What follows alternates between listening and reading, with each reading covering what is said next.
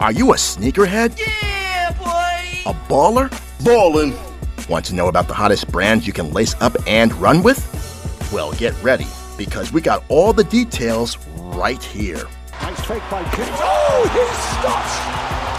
LeBron James puts it down in the face of James Johnson. Kevin Durant way outside, delivers! Kevin Durant from downtown. It's a six-point game. And it goes off to Kobe. Dribble drive Kobe underneath. Puts his nose on the line again. Makes the basket. He's fouled. Oh, what a play. And Kobe, after he was fouled, after the ball nestled in the net, he waved to a cameraman down in front. Says, take my picture, baby. Sixers running the break. Iverson accelerating to the jam. It's Kicks and Bricks, where we got game on the streets and on the court. Money's gotta be the shoes. Shoes, shoes, shoes. shoes. You sure it's not the shoes? I'm sure, Mars. Money's gotta be the shoes. And here's your host, Jamel Cutler.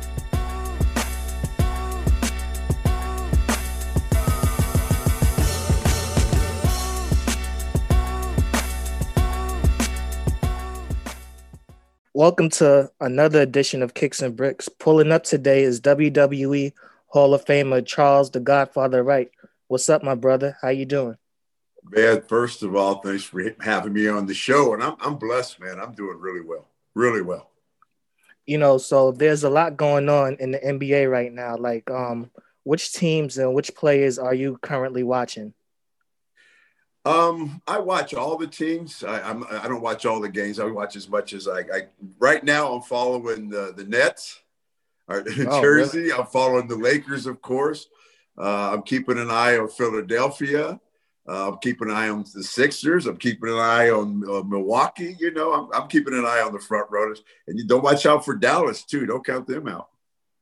You know, the thing about um the Lakers, I think they will. Re- I think they will repeat, but I think this year a team like Dallas or even the Clippers might put a big scare in them. Um, it- it's hard to tell because pre th- this part of the season they're not giving their all. They're holding back a little bit, and they're going to play a lot more defense at the end. Um, I say watch out for New Jersey, you know, or Brooklyn, whoever they are. Watch Yeah, out Brooklyn. for them, man. Um, I I don't think the Clipper I don't think the Clippers are going to be a problem this year. I think when the Lakers settle down and they get serious, I think they'll handle everybody in the West.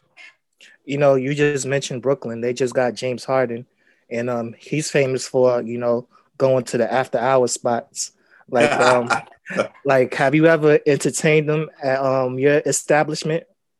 Uh, no, I was in a. I one time I was in a club in Houston with him with some other people, but uh, that's not a bad thing, you know. It's not a bad thing. I, Oh no, there's not- a lot of other not- players that uh, Yeah, not at all. in those type of establishments. They just don't get caught. They all do basically. Um, I, I I ain't here to tell, but I know a lot of them that do. It ain't nothing wrong with that. Yeah. nothing wrong with that. Did James recognize you because because that might have been the site. James Harden on one side, the Godfather on one side. Like that's a party. I was at a signing. I was at a signing. Oh, a that signing. He was at. So it, a lot of people that were on. He was one of the basketball players that was there. okay. I was one of the wrestlers, and uh, so uh, we'd been hanging out. You know, not really hanging out, but we were around each other all the time. And he's like, "Who wants to go to the club?" And I wasn't one back then to pass up going to the club. I'd pass it up now, but I wouldn't have passed it up back then if it was Harden or anybody. Charles Um, Barkley was worse than any of them. I'll tell you that much because most people know it. But uh, Charles Barkley was he was out there. Have you ever partied with um Dennis Rodman? Because I know he was, you know, kind of one of the top athletes when you was um back in your Uh, yes, yes, I've been around Dennis a lot, man. And when he was uh, involved with that Hulk Hogan thing and all that, I was around him. Uh, I've seen him a lot in the clubs. I had I used to have a club called Cheetahs in Las Vegas. He'd been there a bunch of times. So uh, Uh, you have to give me a a Dennis story, man. I know you have one waiting for me. the Nah, dude, I don't, I don't, I don't, I don't have no stories on Dennis. He, we partied different ways. I mean, I was a, I was a big smoker, and he was into other stuff that I wasn't into. So we didn't really hang out, you know, as that part of the thing. But uh, you know, he just, he was he was wild, man. He was wild. You but, know, you know, everybody was wild. We were probably just as wild as him. I mean, when I got into wrestling, I mean, I was a biker wild dude, man. And uh, when I got around all them crazy fools, I was at home. So he probably felt at home being around us. You know, one thing that the NBA is um being more open minded about this season is marijuana. And recently, like they announced that they won't be conducting, you know, marijuana tests this season. Like he talked about like how marijuana can not only help NBA guys, but people it can help people deal with anxiety and pain management. I tried, i will be 60 years old this year, six zero.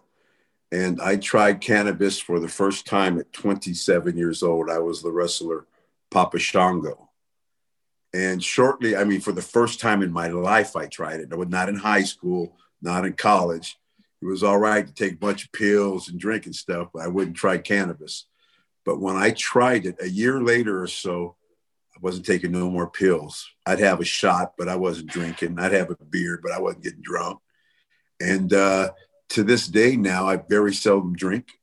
Um, I uh, don't smoke cigars anymore. Uh, I don't take no prescription pills whatsoever.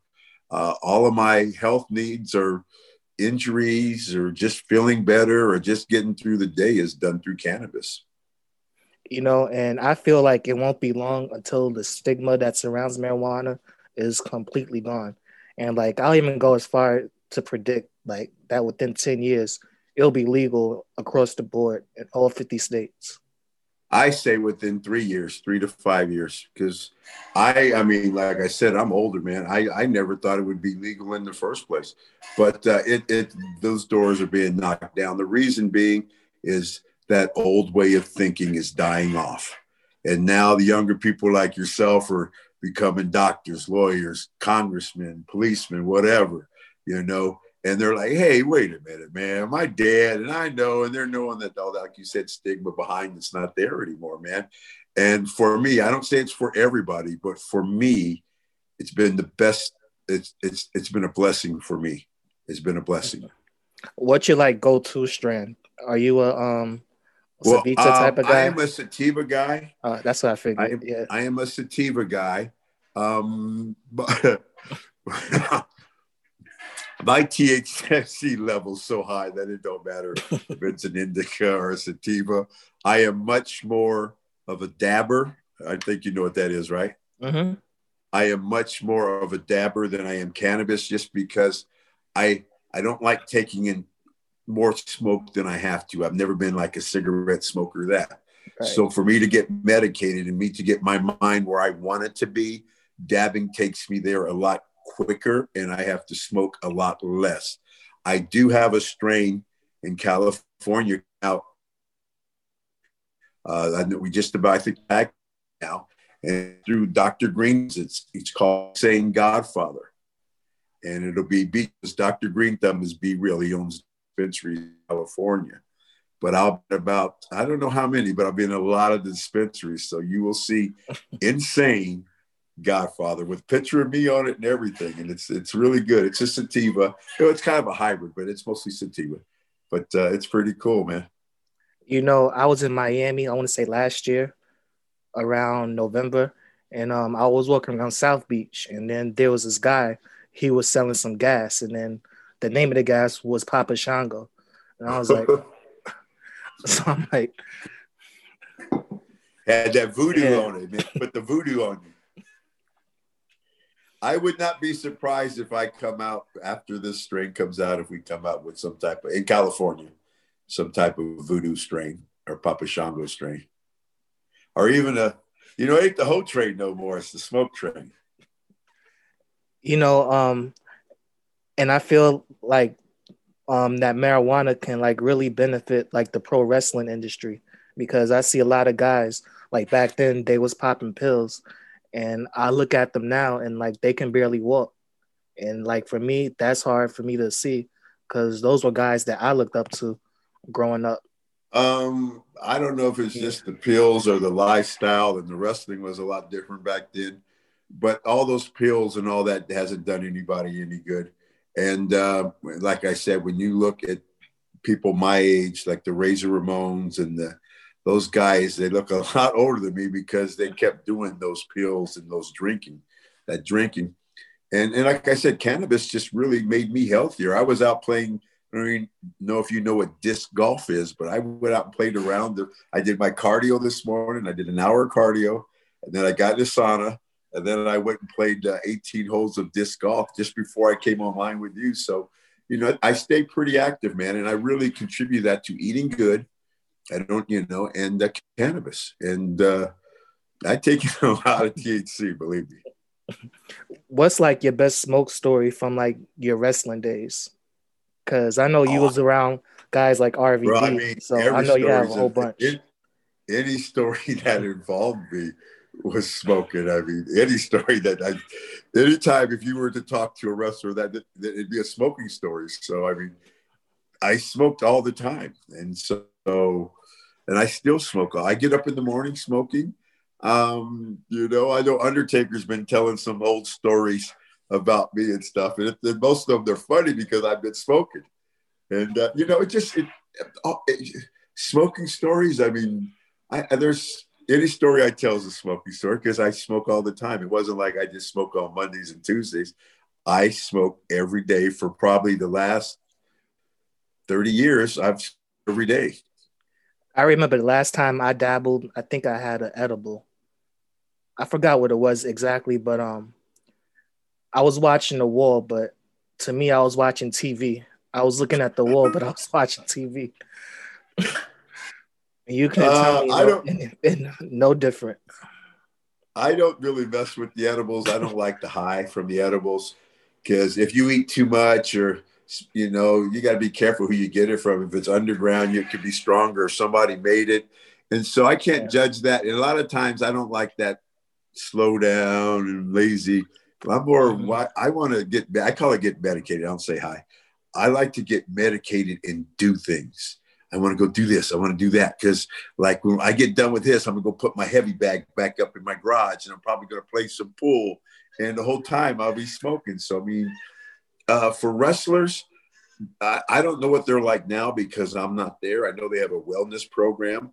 Um, I don't know if they're taking pills, smoking. I hope they're smoking. I used to try to get so many of these wrestlers that have passed away. I could have told you what they died of just without even knowing. They died. I could, if it was drug related, I could have told you because I know what they were taking.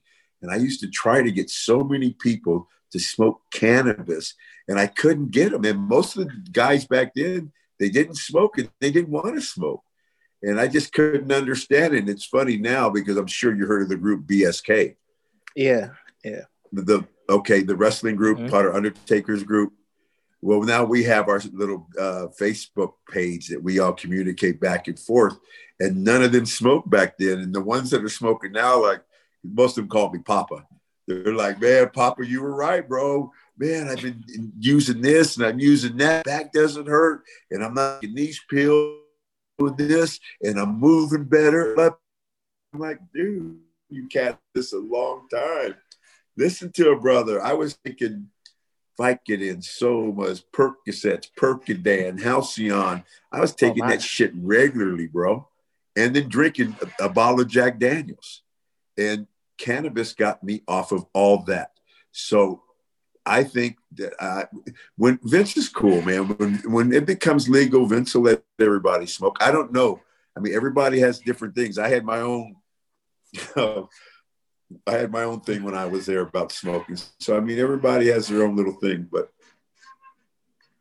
I think so, it's a good thing, and people are finding out that it is.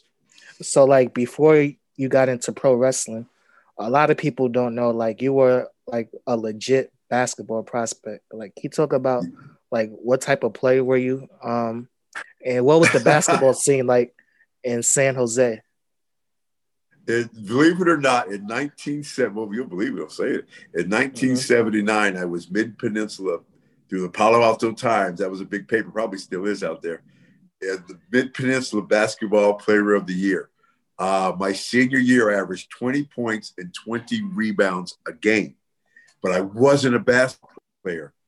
I was a football player that was forced to play basketball. because back then, I don't know, like I said, if it's like that now, but back then, your parents had to sign a waiver for you to play football.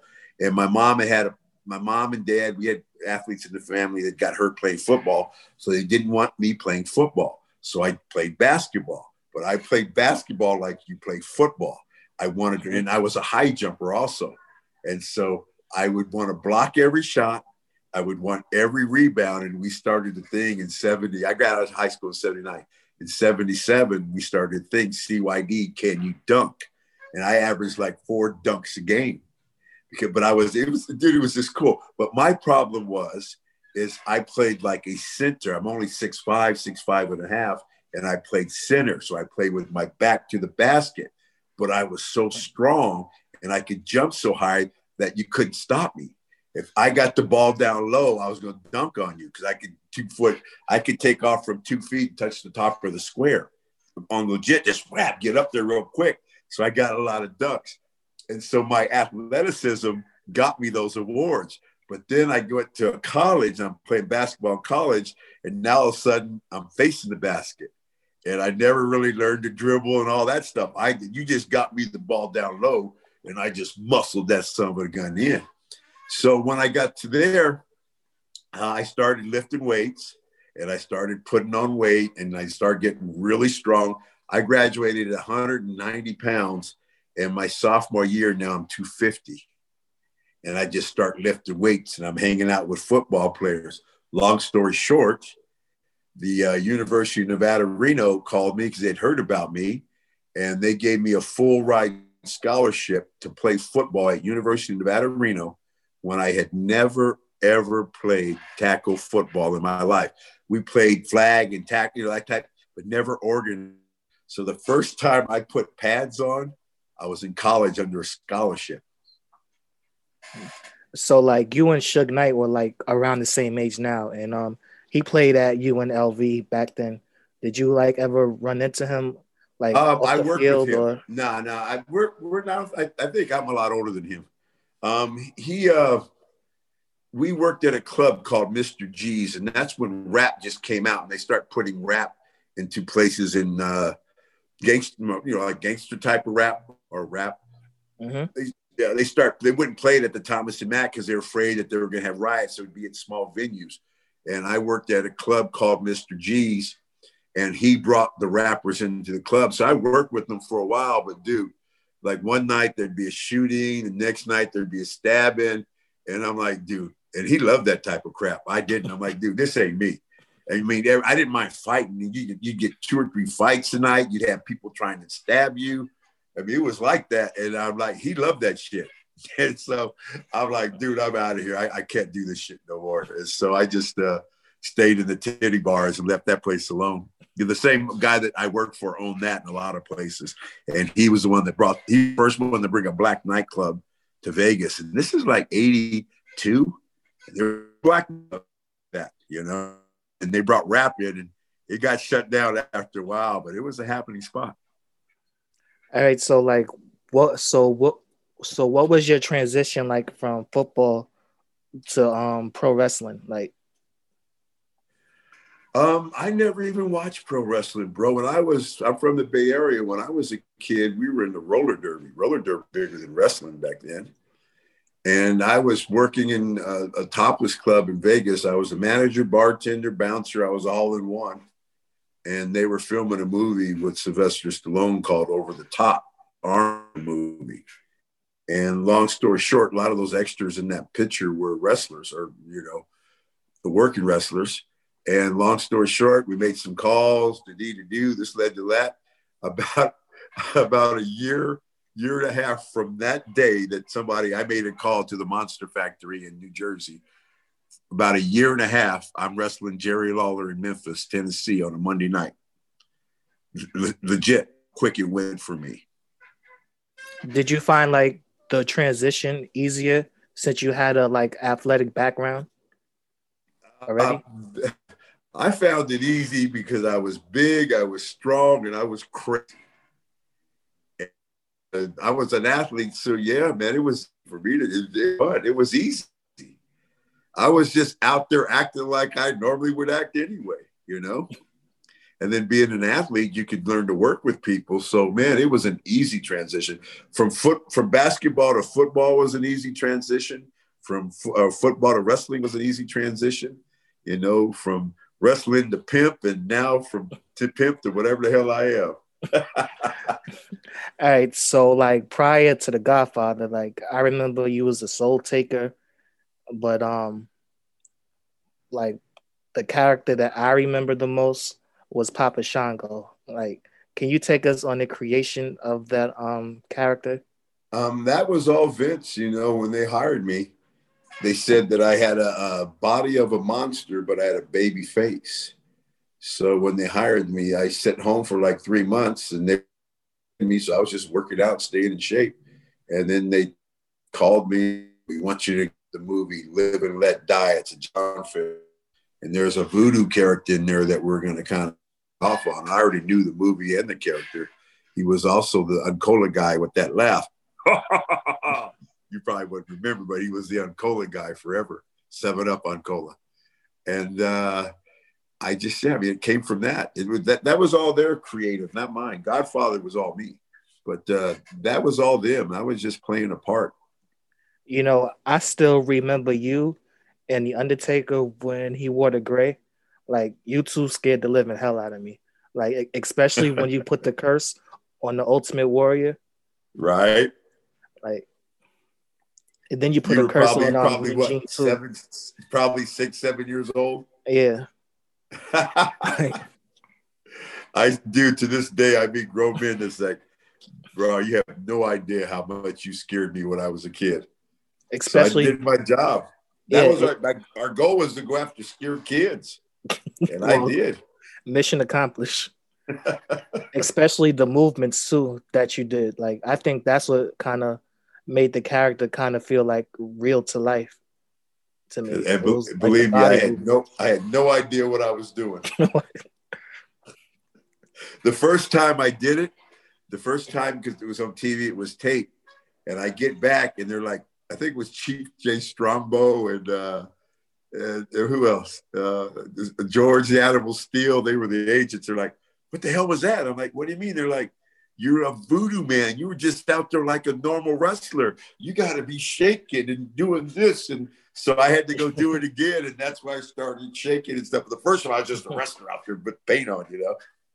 I wish I could see that match. I wish they had a copy of that. like, like, how come that character didn't last longer than it did? Eh, I can't. You have to ask Vince that. I don't know. Um, when I left, I was ready to leave, so I was going through a bad divorce, dude. I, I you, there's no don't try. People that try to rationalize why something or it didn't work. I mean, they went another way. They were going to go one way, they went another way. That's business. Uh, I don't sit try to decipher why and when and how. They've all been to this day. I'm still on track with them. To this day, they still come out with action figures of me. They keep me on the network. Um, I still get a check every three months. They've been good to me, man. And so I, it, to me, I was never a mark for the business. Okay. So to me, it was a business. It was a business. And when I wasn't having fun, I would leave that business. And that's why you would see me come and go because I wasn't having fun. And then they'd call me back and I'd be like, no, I don't want to come back. Because I always had the strip clubs. I was always making money. And I'm like, nah, I don't want to oh, come back. They were like, well, we'll let you do this. I'm like, nah, I still don't want to come back. And that's how it was. then I'd come back and and that's how it went. All right, so like after Papa Shango came and went, like you like transformed to Kama, like to being in the nation of domination, and always felt that stable was way ahead of its time. Like, what was it like being in that group? You know, we were just uh, you take it for granted at the time, and nobody knew that The Rock was going to become who he became. Uh, just a bunch of cool bro brothers, man, that tried to help each other out as much as we could. Nobody except Ahmed, jo- Ahmed Johnson was an idiot. Besides that idiot, um, everybody else was trying, and we tried to help him, but he wouldn't listen. We helped Mark Henry. We helped D'Lo. We helped Rock. We we all tried to help each other, and all of us came out of that that faction with fashion with uh, with new careers, especially me. I mean, I, I became the Godfather. it was before its time. You couldn't do it now the way society is now, but it's Right. way before its time. But I'm telling you, man, it was uh, people either feared us uh, or were scared of us or hated us. But we had a lot of heat on us, man. A lot of heat. You know, loved you know what I like most about it? Like it was a bunch of guys that look like me, and that says a lot to representation. And looking back and seeing all the powerful pictures, I mean, like I think that was a powerful statement that you guys made. dude like i said you don't realize what you maybe ron did ron's ron's smarter than all of us me i was just doing my thing but you know it was just back then i don't think you could get away with it today but you know i posted a video on my instagram today where uh, they raided our locker room and made it look like uh, the, the Harts, the Hart Foundation did it, Yeah, right? remember And, that. I mean, just look at some of the pictures that were drawn on the wall and stuff, man. they'll But be it was a kicked off the air. time back then. But we knew what they didn't ever tell us. They, you know, they ran by even the blackface thing they did, the, the DX did. They ran all that by us first, and we'd all go to Ron. What do you think, Ron? And Ron would be like, "Man, you know, uh, but he would make the decision all the time. Like, um, what was your fondest memory of being with that group? The nation, Yeah, just, just the. part- How about a bunch of brothers helping each other out? Except Ahmed, who was trying to help. And all of us just going out of the way to help each other. The Rock becoming who he became, who every time I see him, he's like, bro, I always, and I'll have one of my kids or somebody with me. They'll be like, you have no idea how much your father was there for me at the beginning. And it's just a good feeling. I mean, I don't talk to The Rock except when I see him or if I see him. But the rest of us, D'Lo, Mark, Ron Simmons, I talk to weekly, you know, we all still stay in touch. You know, I have to ask this: Did you guys ever run into like the real nation? I did not. Ron Simmons did one time, and he had to tell you that story, but he ran into it one time. I was warned by remember the quarterback Randall Cunningham, Yeah, uh, who's who's like a preacher now, and he has his own church out here in Vegas, I think still. He would see me in the gym one time, and he's like, "Hey, I know those guys. Uh, you better be careful because they don't think what you're doing is funny." And you know what my response was? Fuck them. I don't care. I'd be like, I don't care what you know, because that's how we were back then. You know, because to us we were just playing parts. We weren't. It was like to me, it was like being paid to do an acting job. No matter how stupid the movie was or how bad the part, you just tried to do the best you could as the part. You know what I mean? Because they were paying you. And that's how I looked at it. And I never, if I didn't want to do something, I would tell them no. They wouldn't make you do it. They'd always ask you first. But like blackface, people think different about blackface now than they did, you know, yeah. 20, uh, 25 years ago. People thought different about it. It wasn't, it wasn't as big of a deal. So like, um, being in the nation kind of gave birth to like the Godfather. Um, can you talk about like how did that um persona come about, and how did you like portray it on TV? Like, because basically the Godfather is yourself, basically. The Godfather is nothing to do with the WWE or F. The Godfather is my wife. Most of like 80, 90% of the Godfather is my wife's idea. My my the smoking part's me and the, the silliness of me. But all you do is you see the when I turned about yeah, about 30 years old, 35, man, I kind of changed my life and I became a nicer person. Up to that point, I was a mother. And uh, it was, it's just me being my high ass fun self and her putting cost. I wanted to be a mean pimp. and, and I wanted to wear nothing but black. And, and she's like, no, you got to do this and you got to wear the hats, you got to wear the feathers, and we got to get the chains. And I'm like, so I just listened to her.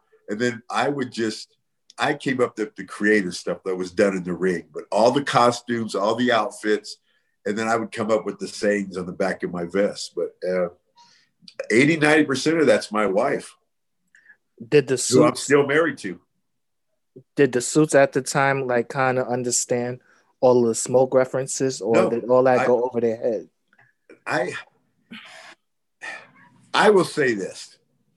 I told Vince what I was saying, and he and later he said that I didn't know that a blunt was this, and I didn't know what was that. but I, I mean, um, a lot of people didn't know what I was saying. I'll say that much. And uh, but I think I was pretty blunt about what I was saying. You know, You, you know, Could you back then- imagine now if the whole audience was crowding, shouting, roll a fatty, well, this pimp daddy, light that blunt up and say, pimp it ain't easy. Could you imagine people cheering that right now? man, the cancel culture will be all over you just for bringing up the girls, basically. I'm glad I came through what I did, man.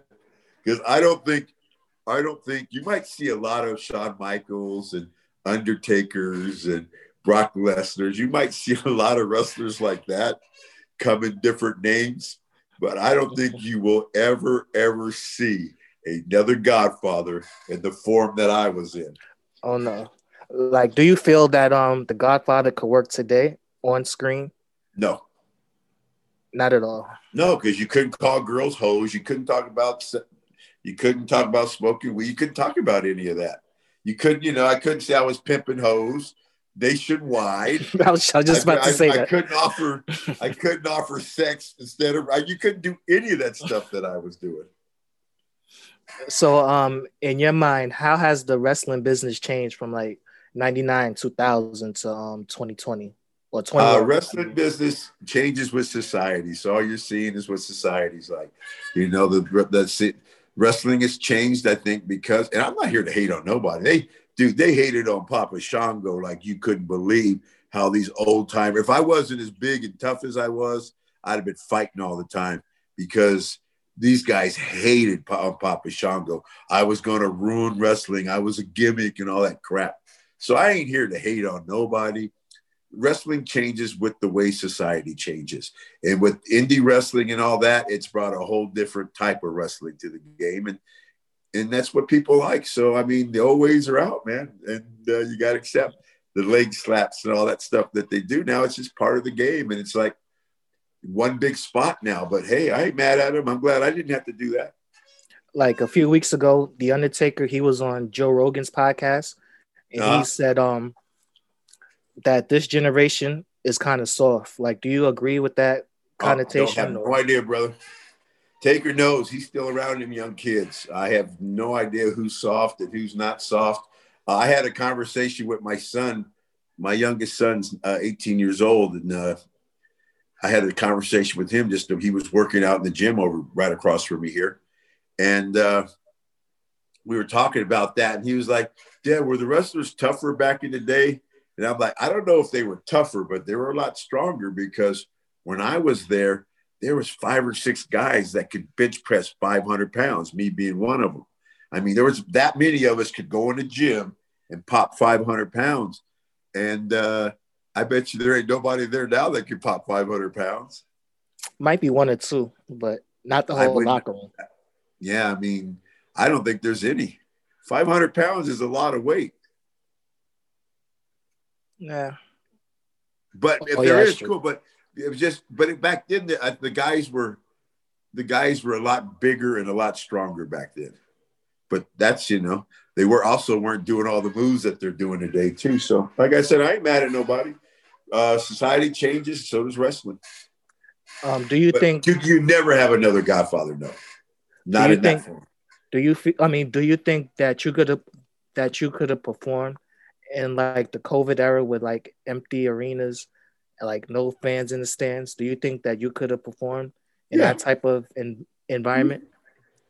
Hell yeah, Is I it easily. is it hard? It would have been um, easy for me because I, I my blind ass couldn't see past the second or third roll anyway. So uh, it would be my part would be is I talked a lot in the ring and I would always mess with people in the ring. So I'd have to stop doing that because you would hear it. Oh, And Oh, I'd be talking about I'd be talking about what we did last night and will you I'd be talking about all type of stuff in the ring. And that's why uh, there was another post of the Undertaker where I told him I'm like I've known you a long time and I know you like hoes. And he's I would do stuff like that to people, man. Wrestling for me was a good time. When I wasn't having a good time, I'd come back to the titty titty game here in Vegas. You know, I can't even imagine the Undertaker inside of a strip club. Huh, I can. That's well. See, back then, bro, it was there wasn't no Nintendo, no PlayStations, no internet, no cell phones. It just came out with beepers. So every night, the whole card would go to a topless club. That's where you went, and you might not all hang out together, but you'd be there. And so we uh we spent a lot of time in those places, a lot of time. You know, I can see him taking a girl to the back saying "Rest in peace." I'm gonna leave that one alone. All right. So um before before we get into trouble, do you have any um do you have anything that you're working on, like any new projects, anything that you want to promote? Um, like I said, if you're in California, which is going to be cool, I got my Insane Godfather coming out on the Insane label, which is Dr. Greenthumb Dispensaries. You catch me on Cameo. Of course, you catch me here on Instagram. And in my Instagram, I've got a YouTube channel, Smoke Train, the Smoke Train. And you can just hit the bio in that. Just everybody, man, stay blessed. If you're a smoker, keep on smoking, man. And uh, I appreciate everybody and man, nothing but love.